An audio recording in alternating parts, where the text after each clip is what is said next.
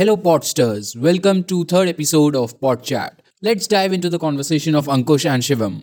Today they'll be talking about gamma ray bursts and neutron stars.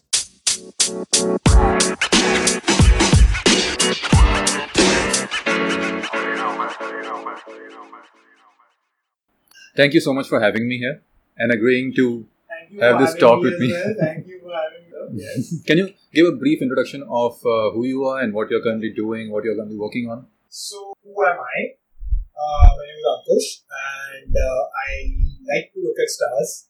If that's something that I do like to do. And hold up, you get paid to do that? Yeah. That's a beautiful thing about it. Like, we get paid to look up. That's a beautiful thing. And apparently, we can convince people. That's the entire thing about astronomy, is that you try and convince people to pay you, do what you love doing, which is look up all day, all night. But we sleep during the days. So, yeah. So how did you get into this, looking into the star business? Yeah, so the first time I still remember, the first time I looked at the Milky Way galaxy, that was the moment, that was I think so around 11, 12-ish years ago. And that's where I realized that, okay, this is something that I would like to dedicate my life, like learning about it. And I still remember it was at this place called Saralma. And I still remember the first time I saw, I literally cried. Wow. Like tears came out because, see, then again, you look at city folks. So I've been living in the city for all my life. I still do, unfortunately. And we don't see the stars, right? We look up and all we can see is probably one star, which is the chances of that star being a planet is pretty high. Yes. So we can't even see stars, we probably see planets. Morning star, that's actually a planet, Venus. Like for a city folk to go out there and look at the universe or what humans thought of, you know, as their universe, that is at one time, this is a fact, actually look it up. Einstein used to believe at that time. They used to believe like the whole scientific community used to believe that our galaxy is the only galaxy. Yes. And Herschel had like a lot of free time in his hand, so he drew the map of our galaxy with sun in the middle. And this is the William Herschel that we are talking about. Yes, yes. That thing sort of carried on till Einstein, till Hubble came along and discovered that these things that we call nebulae out there, or the more technical term for it would be spiral nebulae, are actually galaxies outside our galaxy. So they were their own pocket universe. So probably that's where the idea of multiverse came in. But yeah, I mean, that was, and then eventually people realized that it's not pocket universes. It's just one big universe and a lot of galaxies. There are galaxies in there. Okay. But now Spider-Man has come up and people have been saying stuff like, oh, yeah, I mean, what if this, and Hawking, like this fellow, Stephen Hawking, he also made this multiverse hypothesis because it still hasn't been, he made this thing popular where he said that there might be a universe out there where you are probably dating Emma Watson. Yeah, I mean, unfortunately, we are not in that universe, but okay. Like, as they say, no, our universe is like one of those universes where if something goes wrong, it will go wrong. So, probably because of that, we haven't had the opportunity to Watson yet. So, our universe is like the leftovers. All the bad things will happen in this universe. Probably. I'm not sure. I don't want to say anything like that because... You don't want to jinx it. Yeah, I don't want to jinx it because then if something wrong actually happens, then people are going to be like, "Ye bande ne bola tha." This was the guy who said that and this guy is the problem figure. Just get a hold of this fellow. So, yeah. Now, coming back to the topic. Oh, yeah, I actually wanted to ask you. Yeah. You said that we are living in a city, unfortunately. So, were you born and brought up in the city? Yes. I was born and brought up in Bombay. And unfortunately, I never saw the stars. But then again, my universe changed when I went for one stargazing. And that night changed my life. Okay. And that is this momentum. Like, in my dark times, that's the moment where I go back. And also, when you saw the Milky Way, who were you with? With your friends? With your family? Yeah, with my friends. We were 5 people from my college.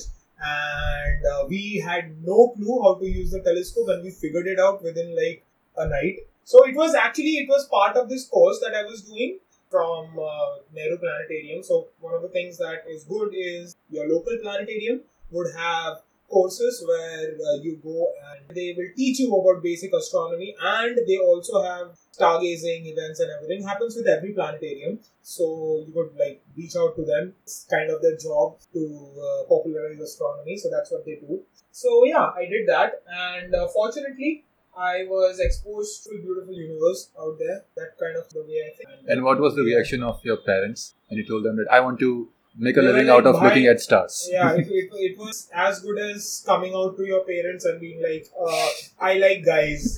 They didn't... So my son is not... My dad was like, my son is not going to make money. So do whatever you want. So they started making money so that, my future is kind of safeguard. Oh my God, okay. And are they now on your side? Now they are cool with it. Now they are cool with it. Much more cool than before. Okay. Right? Initially they were not. And there was quite a lot of resistance because they were like, hey, why not become a doctor, dude? Something that pays your bills and all. But then I was like, okay, bills, I mean, I need to ensure that I make enough to pay my bills. But other than that, the rest is just, I would say, useless for me. So the excess money is kind of useless. So I might as well make enough so that I can make a living out of it and then continue with the passion. So, yeah. And also about looking at stars, I think it would be nice if I let the listeners know that you're not just someone who looks at the stars, but you have also done your master's in astrophysics. So I've done my master's in physics and my project was in astrophysics. But the thing is that astronomy was something that was never taught officially. So whatever I learned through Google, and trust me, the things that you can learn through Google these days is just blows my mind because make use of the resources that you have. So yeah, I made use of that and I learned astronomy. So you had your master's in physics, but you did your master's thesis in astrophysics. Yes. Can you talk a little bit about your thesis? So my thesis work was on neutron stars. So basically, think of neutron stars like nuclei of atoms. Just to give you an idea of what scale we are talking about, take Wankhede Stadium, right? If that's your nuclei, take the cricket ball that you have, right? Keep it at the middle of Wankhede Stadium, okay? That would be your nuclei. That's where all of your mass in your body is concentrated, and electrons be sort of you could say flies on the pavilion, and the entirety of Wankhede Stadium would be the atom. So you're mostly empty space, and most of your mass, all of your mass actually, is concentrated in that nucleus, right? And you're made up of trillions and trillions of such atoms. Take that nuclei and make it a 10-kilometer big nuclei in real life, okay? And a nuclei which is that big, right? A neutron star is somewhat like that. So it's not, just to correct you a little bit, it's not that the nuclei is getting bigger, it's just that it's the number of things in it is increasing. So it's basically you take a nuclei the size of almost half a cell. Okay. And what you do is, you have the nuclei at the center, right? The density of that nuclei, you take a ball which is that big, right, 10 kilometers big, right, and the density of that ball would be comparable. A very, very solid ball. And that's what we call as a neutron star. A neutron, why? Because it's primarily made up of neutron. The outermost layer is kind of that.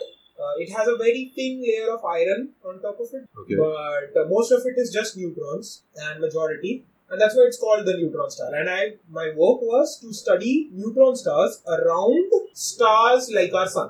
Right? Neutron stars around stars like our sun, which are in a binary system with in a star binary like our system, sun. Yes. Basically, think of them going around each other. Or rather, the neutron star going around the main star, main sequence star, that's what we call it, a star like our sun, which is primarily burning hydrogen.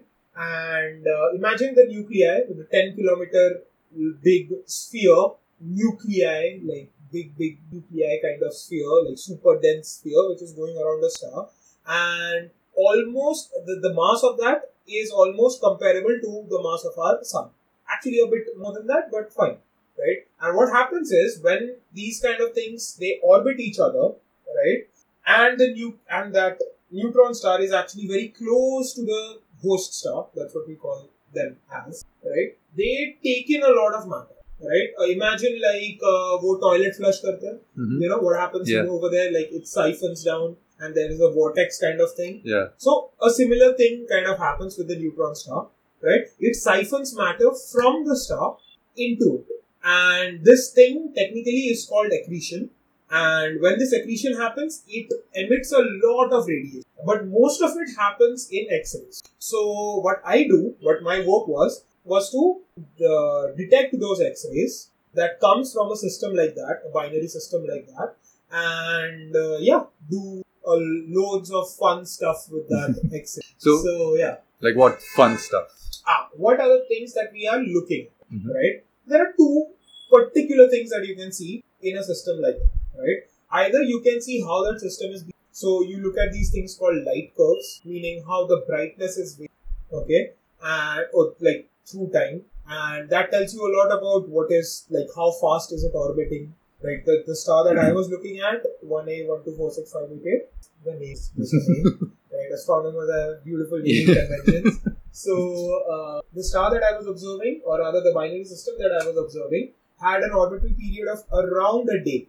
A day. So it would complete one orbit around its sun star in so 1 year would be worth 1 day. More super than fast. Saying fast would be another statement. Very fast. Just imagine, you will have your birthday every day.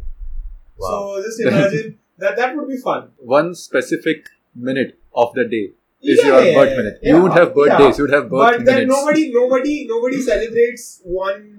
1 minute of your birthday. Hey, happy birthday. Hey, happy birthday. So like birthday is a day.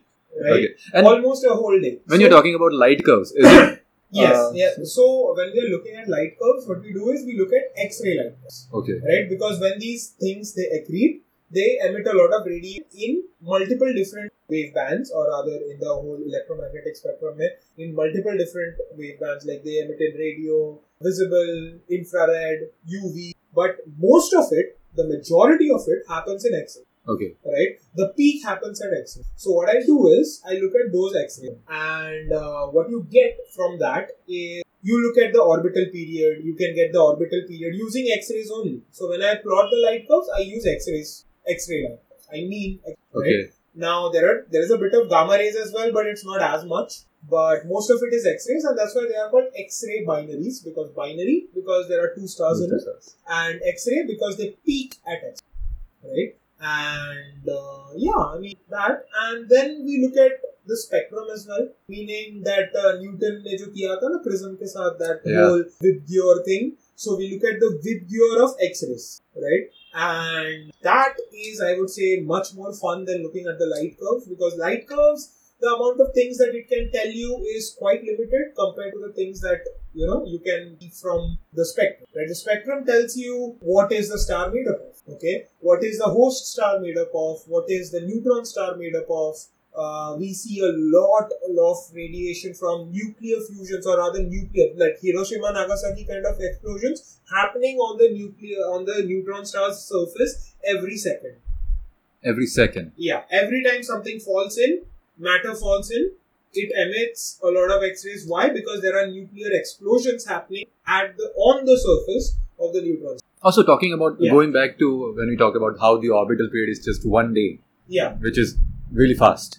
So, won't the neutron star just go out and just elongate due to the tidal forces? The thing that if I'm getting correct, what you're talking about is centrifugal force that is causing the neutron star to fly off. Yeah, not fly off, but it will but it can elongate into So elongate as in the orbit, you mean? Yeah, like it will stretch a little bit. So the dimensions of the neutron star, or the dimension of the neutron star. The dimensions. So the thing is that because it's so dense. And it is like a 10 kilometer sphere. I mean, like Earth itself is what? Like 6,000 kilometer radius. Yeah. 12,000 kilometers, that approximately is the diameter, right? This is 10 kilometers. Okay. And it is equal to the mass of the sun, alright? So if you are like, say for example, you want to imagine how big the sun is, take your fist, right? If that's the Earth, then the sun would be the size of a 10-story building. Okay. Just to give you the idea of the scale, right? Imagine all of that mass concentrated into a point, actually more than that, but concentrated into a point which is smaller than a city. Okay. So that's the kind of density we are talking about. And when you deal in densities like that, when you deal in concentrated material like that or super dense objects like that, their gravity is very high, right? So high that it essentially does not care about any kind of centrifuge. Okay. So it maintains the shape of it, right? Yeah. Of course, the shape wouldn't be maintained. Say, for example, you look at tidal effects in Jupiter's moon. Yeah. Right? The shape is not maintained. Why? In Jupiter's moon, so we're like Io, it stretches a lot, right? Why? Because there's a lot of tidal effects from Jupiter. Jupiter is huge, has a lot of gravity. So the side of Io that is actually pointing towards Jupiter, right, experiences more gravity than the side of Io that is facing away from Jupiter, right? So there's quite a lot of tidal stretching that happens, right? But then the neutron star is so dense that this tidal stretching is negligible. Rather, the host star has a lot of tidal stretch. Oh, wow. And that is the reason why matter siphons in from the host star into the neutron. Okay. Right? There is this thing called Roche lobe overflow that we kind of need to take care of. It's basically a dumbbell kind of shape that forms around two orbiting objects. Right? You have one object on one end, one center of the one lobe of the dumbbell, and the other object at the other center of the other lobe of the dumbbell. Right? If any matter from either of those stars exceeds that limit, exceeds the shape of the dumbbell, because the lobes are equal sized, right? Both the sides are equally big, right? So if one of them is too big and another one is very small, so anything that is beyond the dumbbell, what happens is when that thing overflows, when there is any matter which is outside the Roche lobe, right, it flows into the neutron. And when that happens, right, we have this thing called accretion. And these two lobes, they change in sizes based on how far the neutron star is.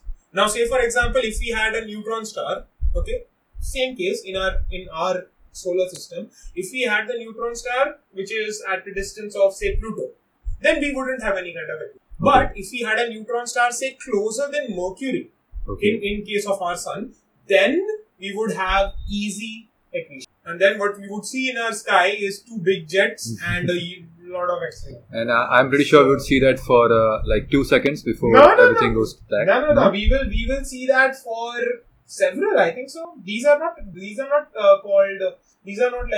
happens for like a week, or not like supernova that goes off and then stays there for like a week or two or something like that. These, they go on. They go on for way longer than that, like 2 years, 3 years, 4 years, 5 years. It can be anything. Depends on how close the neutron star is. And the fun fact, there are certain times when the neutron star can be inside the host star as well. Wait, but if it's inside the host star, it is the host star. Like, how is it separate from the host star then? Yeah. It's not. And the thing is, it does not show up on our detectors, right? No, because it's inside the star. It's inside the stars, but. We see, when we look at the spectrum of the star, we see a lot of, variations in that spectrum. By variations, I mean a lot of absorption happening, then a lot of distortion that's happening, then we see a lot of an unusually large amount of X-rays, because when it's inside the host star, right, it's accreting a lot of matter. Right? Why does it need to accrete the matter? It's inside, but then matter is falling in now. At the end of the day, it's falling into the neutron star. From inside the star. Yeah, I know. That does not make sense. But there are objects like that out there as well. But most of them are very rare. And you don't see them every day. And you need to look at the spectrum. So one of the reasons why I say spectrum is much more interesting is you can see stuff like that in the spectrum of a star. Right? You won't see that in an optical spectrum. No, you won't see it in an optical. You won't see it in X-rays and UV. Mostly in UV. You will see those distortions. Right? Okay. It will look like a normal star. Right? When you look at the spectrum of the star, it will look like it's just a normal kind of star. Right? But when you look at the X-ray and UV spectrum, right, you will see certain distortions that can only happen when there is some sort of accretion happening. But you do not see the companion. So you are like, there is no companion. Where is it accreting to? Where is what's the accretion that's happening? Where on earth is that accretion happening from, and to what? And that is when we know that yes, these specific objects out there They are actually neutron stars inside the host star. But they are very, very rare.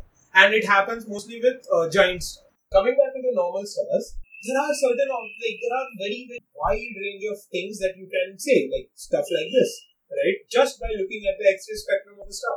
And that is kind of the reason why I look at X-ray. Also, you mentioned gamma rays. Oh, yes. Before. And I know that you have also worked a great deal in detecting gamma rays from supernova stuff and things that blow up in the sky. Those are my post-masters. Your post-masters. Can you talk a little bit about those? Yeah. Yes. So, after masters, I was like, these neutron binaries are fine. But the thing is, ki there are two different kinds of astronomy. Like, there are many. There are three pillars of astronomy and so forth. But coming to observational astronomy and astrophysics, you have transient astronomy and then you have non-transient astronomy. Transient means things that you cannot predict. Okay. That's what we mean by transient. So, say for example, if I do it with my students, where if they show up and there is no way to predict when they would show up, I'm like, you're transient source. You're a transient source because there is no way for me to tell whether or not you will show up at this particular time. Basically, it means any source that is not predicted. And non-transient astronomy is everything else. So, you look at pulsars, you look at stars, you look at anything which is predictable. And then you can see with pulsars, you can see, a very predictable amount of pulses per second. So, those fall under non-transient astronomy. And the thing with non-transient astronomy is that you have to write these very, very beautiful human constructs called proposals, right? The data is not freely available. Whereas in transient astronomy, since there is no way for you to predict from which end you would get or from which direction in the sky you would get the data from, you do not need to write these things called proposals. So that was kind of the reason why I joined transient astronomy, because I was like, you would need to write proposals. Yeah, I don't have to write proposals, and the data is freely available to everybody. Okay. Right? And there are good sides to it and bad sides to it. Good sides is you don't have to write proposals. Bad side is now everybody has access to the data and everybody starts to work. So if a supernova happens, supernova is basically when a star dies. A star, not just any star, like our sun is like meh. But star, say if I replaced that star with sun, then star which would span the size of almost Earth or Mars orbit. It's that big. Those are called giant stars. And when these giant stars, red giants, blue giant, super giant stars, when these stars die, they give out a lot of radiation.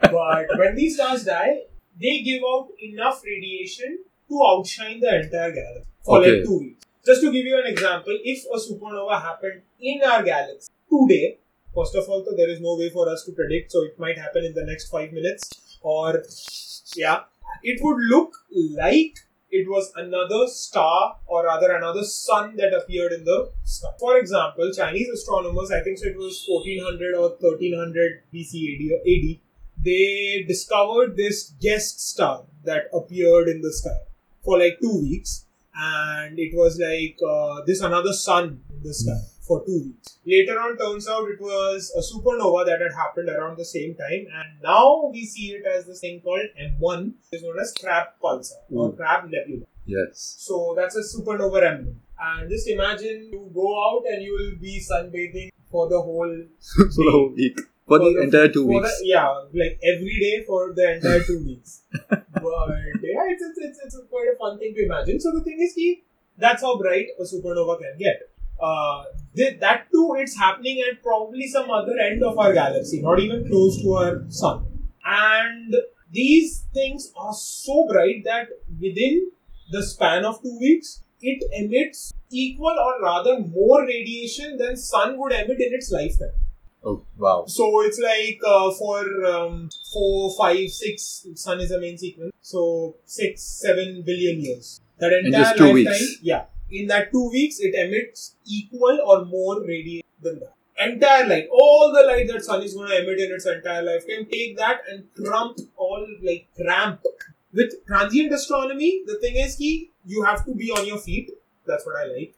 And if the data shows up, and these data and everything that comes to me every day, almost I think so. I got 3 emails today because there were 2 supernovae that were detected today in some far corner of our galaxy.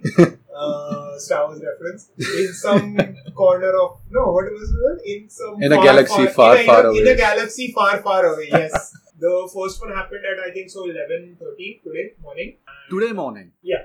And the second one happened, I don't know, like they haven't mentioned the exact time, but probably around 6 to 7 p.m. Then why didn't Oh, no.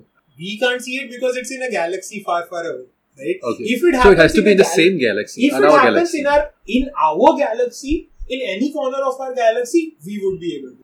Okay. Right? But since this happens in galaxies that are way in the past, the light takes a lot of time to reach us. That's why it's in the past. Yeah. It's very dim. So that's why we are not able to see it properly. But if you want, you can look up images of supernovae happening in different galaxies, and then there are quite a lot of people who actually observe those things. And they can actually see. And there was this one supernovae that happened, 1908-1909A.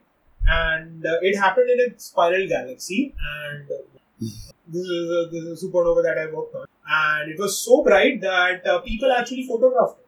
Okay. Right? And they saw the whole galaxy, and then they saw a star appearing within the galaxy. And then that was like, oh my god. So basically, I look at those kind of stuff. I look at mostly transient astronomy stuff. I look at gamma ray bursts, that exact technical jargon that I'm trying to use over here. And what do you do? Like, as you said, from X-rays, you can figure out all these fun stuff. From X-rays, from gamma rays, and what fun stuff? From gamma rays, first of all, the fun thing that you can do is, you can name your photons, because we see one or two photons. So we are like, that's Tom, that's Jerry, and this one is Brutus. So we can name our photons. But with that as well, what we can do is, we look at the spectrum. The spectrum tells us stuff like, okay, the star died, what was the mass of it? We talk in terms of energy. Right? So, when you are talking to a radio astronomer, they would say, okay, we took a 10 megahertz, 10 hertz, 20 hertz, 30 hertz, very low wavelength, very high wavelength or low frequency observation, right? So, radio astronomers, they talk in terms of hertz. Gamma ray astronomers, X-ray astronomers, we talk in terms of energies, because after a while, light has a beautiful thing where it has dual nature. It behaves like a wave in certain parts of the spectrum, like in radio and everything. It behaves more like a wave. When you go to visible, you can explain it both using you can explain it both using waves and particle. And with X-rays and gamma rays, the frequencies are so high, meaning the wavelengths are so low, that it mostly behaves like particles. And when you're talking about particles, every particle has an energy, right? And it also has, like, what you can do is you can calculate the number of particles that are colliding with your detector, right? From that particular direction. So and that's why what we do is we look at energies, all the X-rays, which goes on to soft X-rays, which goes from 0.3 kilo electron volts to 8 kilo electron volts, and hard X-rays, which goes beyond from 8 to 100 K. So you just convert that into, Planck's law. You convert that into wavelength, and then you will get the exact wave. So that comes out at around 0.2, 0.3 angstroms, something like that. So we look at wavelengths that small, and what that tells us is quite a lot of interesting things. Like, it tells us what was the composition of the star that died. What is the composition of the stuff that, the light had to pass through. That was in between us and the star that died. And the star, yes. So, we call that interstellar medium, intergalactic medium, right? Because these are happening in different galaxies. Then, the star, the radiation also that comes from the center of the star, which dies, right? That has to go through a lot of matter, which is, outside the shell of the star. Right, which is not part of the core. So it has to go through all of that matter. So it tells you how the elements and how the star, what was the mass distribution of the star. These are the things that you can know from looking at the spectrum. And it tells you ki, okay, what was the composition of the star at the innermost region, what was the composition of the star at the outermost region, what is in the middle region of the star, so on and so forth. So it tells you a lot about how the mass was distributed of the star, how the mass of the star is generally distributed, right? That you can connect to sun and be like, oh, so then probably if this star was something like this, if the mass in the star was distributed like this in this big star, probably a similar story would be seen in our sun's case as well. But that's the reason why one of the biggest struggles that we have is how do we know that the sun has different layers? How do we know that sun is burning helium at the sun? How do we know what is the metallicity, or rather what's the composition of the elements within our sun? Right? How is that composition? How does that composition change from when you go from the center of the sun to the outermost, the photosphere? That's again jargon. Yeah. Because sun is mostly opaque, right? Light doesn't pass through it freely. You point a laser at the sun, the light won't be reflected, right? So that's why they call it a black body.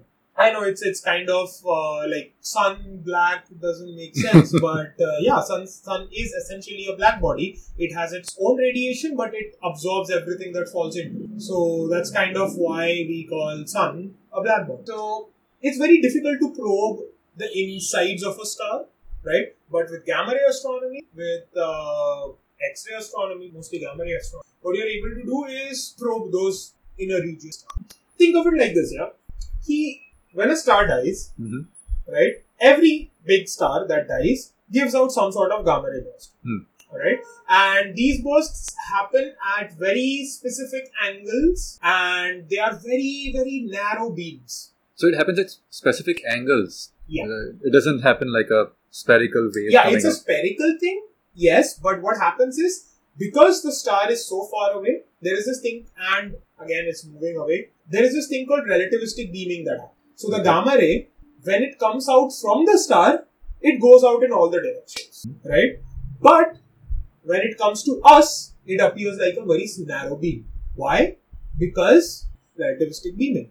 Okay. Length contraction along the line of sight, basically. Okay. There is all the gamma rays that we see. It's basically what happens, like relativistically what happens is it creates an effect that causes it to look like it was two beams of gamma ray bursts, or rather two beams of gamma rays that came out from the star. And the thing is, it all depends on how the galaxy and the star is moving compared to us. Okay. Right? So, the thing is that whenever you look at gamma rays, or rather gamma ray bursts, first of all, there is no way for you to predict it. But, now, if a supernova happens within our galaxy, alright, and this angle, that supernova, the beaming angle, is such that it points towards us, it can fry our entire Earth, even if it passes very close to the solar system, not even like, you know, just grazes through our solar system. It will fry our entire atmosphere within a few minutes.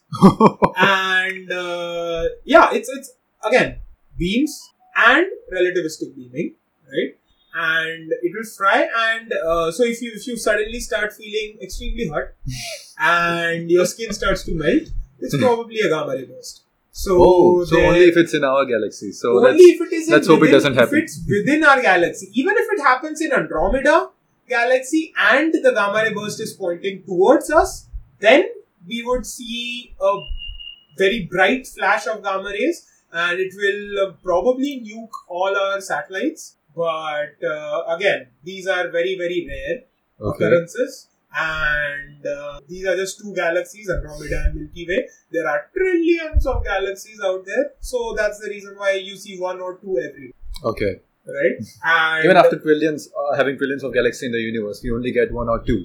But that doesn't mean that they are not happening. They're happening all the time. It's just that the beaming angle is not towards us. Yes. Yeah. Okay. So, again, the beaming thing happens for two very specific reasons. One is, yes, the gamma ray emits in all the directions, right? But there's quite a bit of beaming when it leaves the star, and which is further beamed because of its relativistic motion. So there are those different kinds of beaming that happen. Now, you can sort of see that in our detectors as well, and that's what's fun. Okay. So, yeah.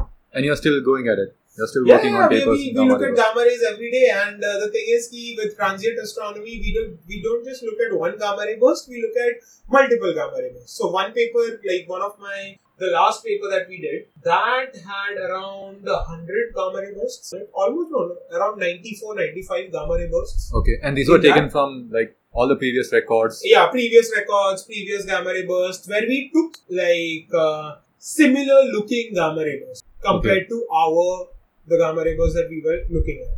That's 1908-1909. So yeah, we looked at similar gamma rays, gamma ray bursts, and similar two-peak gamma ray bursts, because then there are these things where, this is where the light curve comes into play, is that some gamma rays have one big peak, so there's a big boom that happens, the brightness goes up, and then it slowly decreases over a span of a few seconds. From few seconds it can go, there are long gamma ray bursts, there are short gamma ray bursts. Long ones can go up to 100 seconds, 200 seconds, right? Short gamma ray bursts, and they are usually, the long ones are actually a bit dim compared to short gamma ray bursts, which happen at around 1 second, or rather 0 seconds. 0 seconds is not possible, but from 0 to 4 seconds. Okay. So sort of that's a time period. That's a very small... It's a very, very, very sharp burst of gamma rays that we see. And also, I wanted to ask that because it's a small time frame, they reach us.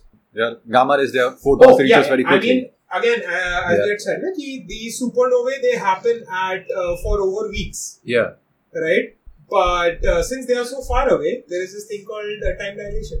Yes. That entire 2-week duration, because of time dilation, gets compressed to 1 second, 2 seconds, 3 seconds, something like that.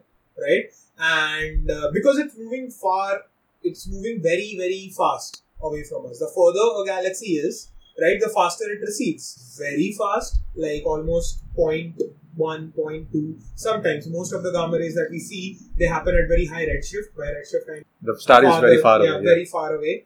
Right, and that tells you how fast it's from us. Yeah. Right. So whenever some gamma ray burst happens, it happens at that. If we were close to the star, if we were within the host that star's galaxy, we would see the sun, the extra guest star in our sky, for 3 weeks, a month probably. But for an observer which is very, very, very far away from that galaxy, they would see it happen within a few seconds. Okay. And yes, that's kind of what relativity does to the data. So there's quite a lot of relativistic effect that we need to account for, and all of that, again, we do it using the spectrum, but this thing is done mostly by looking at the spectrum, looking at the Doppler shift, and then from that telling ki this is the time period, this is the duration of the actual gamma ray burst that happened. So the actual one might have happened for a month, and we are just seeing all of that happen in a few weeks, or not a few weeks, sorry, but a few seconds, or 2 seconds, 3 seconds, or something like that. But there's one interesting thing as well. It's not always that a star dies that we have these things called gamma ray bursts, right? We have these different kinds of gamma bursts, right? When there are two neutron stars, for example, they are colliding with each other, right? We see a gamma ray burst. When there's a black hole neutron star, not really. We don't see any gamma ray bursts. We see darkness. Right, but so we can actually see that this star was here and now it's gone. Yeah, but we haven't actually seen something like that, because we have neutron star binaries, but we cannot see neutron star binaries. We cannot even see a neutron star, because it is that small. Right? Okay. We can see its effect in the spectrum of the host star. We can see if that neutron star is absorbing, or rather accreting, a lot of X-rays. We can see that, right? But we cannot directly image a neutron. Or unless the neutron star is a pulsar. Yeah. I mean, yes, of course, if a neutron star is a pulsar, then it will show up as pulses on the radio spectrum, right? In microwaves, or whatever you want to call it. So we can, use those pulses. So, right now we are seeing those pulses, and now the pulses are gone. So maybe the neutron star was taken in by a black hole. By its binary black hole. Yeah, probably. That can happen, but that hasn't happened yet. Because for that, what we need to do is pulsars. Observing pulsars in galaxies far, far away is really difficult. Okay, an idea for upcoming astronomers? Yeah. And James Webb is going to... Oh, yes. Yes, James Webb is going to, what, like 25th? It's launching 25th. Yeah.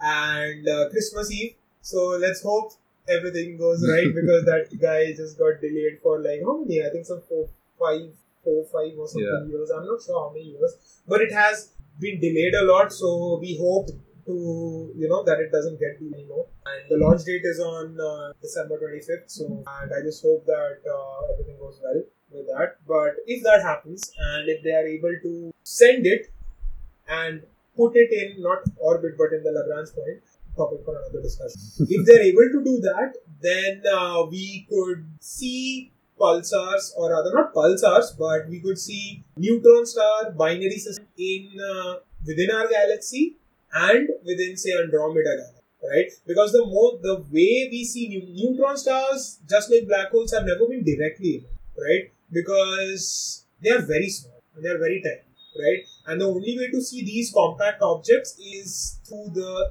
immense amounts of radiation that they are giving, whether in X-rays, whether be it in radio.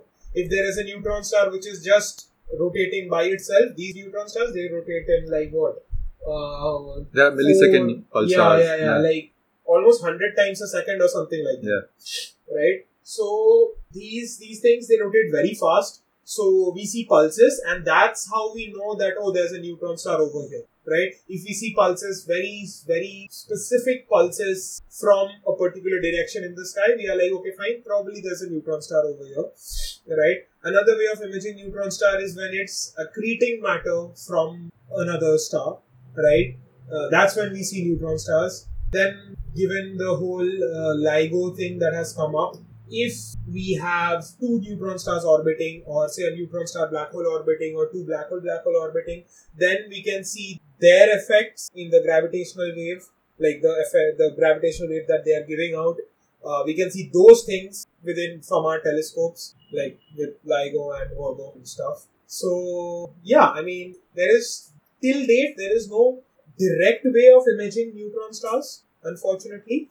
But given James Webb, okay, who knows? We might get a few interesting results. But then James Webb is mostly in UV, IR and visible. So let's see. Let's hope for the best. But yeah, I mean, mostly it's very difficult to directly see a neutron star. But yeah, it's just like white dwarfs. White dwarfs are also very difficult to see. But then white dwarfs are what, like Earth-sized stars. Like take the entire mass of the sun and compress it into the size of the Earth. And that's roughly how big a white dwarf is. So they are quite big, and they are bright as well. So that's why we are able to see white dwarfs pretty easily.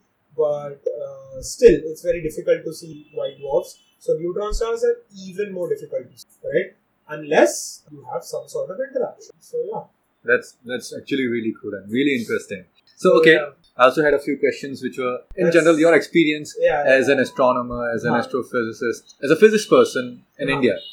So, as you said that you were born and brought up in the city and your parents weren't really with you when you... In the beginning, of course. Like, Indian parents, it's either doctor, engineer or something. So, either bono doctor, either bono engineer. Asian parents, if I'm not wrong. They don't count dentists as doctors, but for some reasons. But... like that. So the career options are pretty limited. So anything that deviates from that, you know, specific career path, it would be really difficult for you to get, you know, your parents' approval for that. But now they are with you. But now they are, because they are like, okay, now we can't do it. So is it not because now they know that you have worked so much in all these research fields and you have published papers? Yeah, they don't know about my paper. They know that I have work. They know I have published papers, yes, but they don't know what exactly I work on, because the moment I start a little bit of astronomy with them, they are like, "Arey, bas ho gaya yaar. Tum pura din baste rehte ho, tum apna karo na." Do you see? So both my parents are bankers, so they are like, "Do you see us talking about banking and everything with you? No, nah." So then sure. But still, apart from that, you were able to complete your masters. You have helped publish so many papers. There was one thing which I wanted to ask you, is that people think of a scientist as someone who is always like, you know, in the books and who's always writing equations, you know, with all those curly heads. Thanks to media. So that is what the image of a scientist is for most people. for most but people. But how is it different than an actual scientist? Oh, actual scientist is like a normal person. Yeah? I mean, subah ko utte hain, we go to the loo, we brush our teeth, we get up, then we think, why does this earth exist? Then we think, why doesn't everything just get destroyed? Like, just because of a gamma ray burst, we pray for a gamma ray burst for like 10 seconds in the morning in the loo. Then your girlfriend calls and then you are like, oh my god, this is so nice. And then you are back to reality and stuff happens. So the thing is that scientists, just like any other person, right? Like Jeff Bezos, Elon Musk, we are all people at the end of the day. So, we take a shit in the morning. So, but do you think, are there any things which are kind of true to what they show in the media? Like, are there any Eureka moments that happen among the science community? Never? The Eureka moment, the last Eureka moment that happened with me, or rather the fun moment that happened was when we were working on the last paper. And I remember that the reason why transient astronomy is so much fun is because when you get an object, you have to work your butts off on that. And because there are multiple teams working on it. So the moment you find something new, the fun part is you now know something that nobody on this planet knows. And now it's your responsibility to tell everyone. So that's something that I believe is really beautiful and, keeps the spirit of science alive, because just for a few fraction of seconds, you know something that nobody on this planet knows. And that is kind of, and which like, of course, there are personal things as well, but that's just a very fraction, that fraction of moment. That's that's what I live for, you could say. That's what makes science fun, because you have discovered something. You have discovered, even if it's like a very small thing, but you have discovered something at the end of the day, and that's what we then we slog our butts off for like 6 months, 7 months. Oh wow! And then we try and tell everybody on this planet how exciting it is, which probably only 10 people on this planet read, and 2 people probably find it interesting and they are like, okay, we can do further work on it. That's when we get citations and stuff like that. But it's all about, at the end of the day, we all want to know where we come from. We all want to know why we are here. So it's just our own way of doing that, giving meaning to our seemingly meaningless existence. So, that's kind of the reason why we do it. So, like in media, yes, the Eureka moment where I think so it was Archimedes when he discovered that water has volume. That thing, his principle, he ran naked through the streets of his town. And some people say it was Athens. So the evidence is, I'm not sure how compelling that evidence is, but the town, and people say that, oh, he ran naked through the whole thing, because that's the kind of thrill that we get, even if it's like within 4 or 5 people, it's a thrill nonetheless. Talking about thrill, as you just said, that sometimes you guys slog for 6-7 months. Yeah. So, does the thrill stay with you for the entire duration? No. That thrill lasts until your co-author says something like, yeah, but are you sure? And that's when the thrill dies. And then a new thrill emerges. So, it's just like... So, how do you keep yourself going? That, okay, once you start, you detect a GRB. And now you have to tell it to everyone. For that, you have to write a paper. Yeah. And... so, as you said, the thrill dies out after some time. So, how do you keep yourself busy with the paper? That, you know what, no, I have started this. I have to finish this. Oh, no, that's when this thing, very interesting human thing that comes up, which is called grit. It's like, even when the world looks bleak and everything doesn't make sense, you still keep going. And that's how we get to a point, right? After a while, you just don't let things go, right? This is one of the things that I loved about Einstein and all scientists that I've met till date, is that, and that's something that I aspire to do, is never let go of a problem. Say, for example, you encounter a problem that comes up in your mind and, you're not able to solve it. Don't let go of that. Don't give up, whatever, mere se nahi ho payega, just let it go. No. Lage raho, Just keep at it and you will find something. Probably something that you expected, or probably in most cases, something that you never expected. So that's how I believe scientific development and advancement happens. You just keep at it. You just do not let it go. So you keep reminding yourself, hey, look, why am I here? What am I doing? What's the meaning of this? And within that 6 months, you will have several mental breakdowns happens. You start questioning your existence. Why am I even doing this, man? What's the point of this? Then you take a few days ka break, 1 or 2 days ka break lo. Teesre din phir se kaam pe shuru. Okay. So point is, you just don't let it go. You know, it's a test of grit. Like how much you can persevere even when the world looks bleak. So you just keep doing that. And we do it for science, but I believe everybody does it for their own thing. I mean, bankers do it, philosophers do it all the time, business people do it. Elon Musk had a beautiful quote where he said, the fun bit is just that moment, and when that moment passes, you come back to reality. That's when, actual work starts, and that's where you're actually tested. So in order to have those fun bits, you have to go through those bits as well. Right? In order to have 4-5 moments of intense dopamine rush, you have to slog your ass through 6-7 months. 2-3-4 months. One of our papers happened within 2 months. Oh. And another one took like 6-7 months. One took a year because we were lazy, both of us. So we were like, fine. Let's just, let's let others do some work on it, and then we will, work a bit more on it. So but yeah.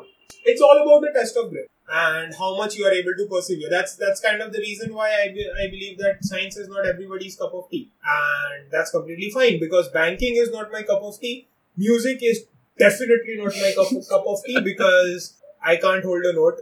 And you ask me to slog like even 5 minutes, 10 minutes in music, I'll be like, arey yaar, dos ho gaya yaar, dos ho gaya. So like that. Art is something that beats me complete. So stuff like that. So you find your niche and just look at how. Just find that niche and just keep going. Just keep going. Do not stop. No matter what. It's about drive. It's about power. Yeah. I can't say how many times that particular song has inspired me to keep working. And I'm like, Subhaka was like every day morning. There was a time when I used to listen to similar songs, not this exact song, but I used to listen to similar songs just to wake up and just do it. And most of the time, it's just brain dead work that I'm doing. It's just plotting stuff, plotting the spectrum, and so on and so forth. And it takes a lot of time. So what I do is I do other stuff during that. So yeah, mostly it's just that, but. Unlike what the media portrays, it's not like we don't wear lab coats all day.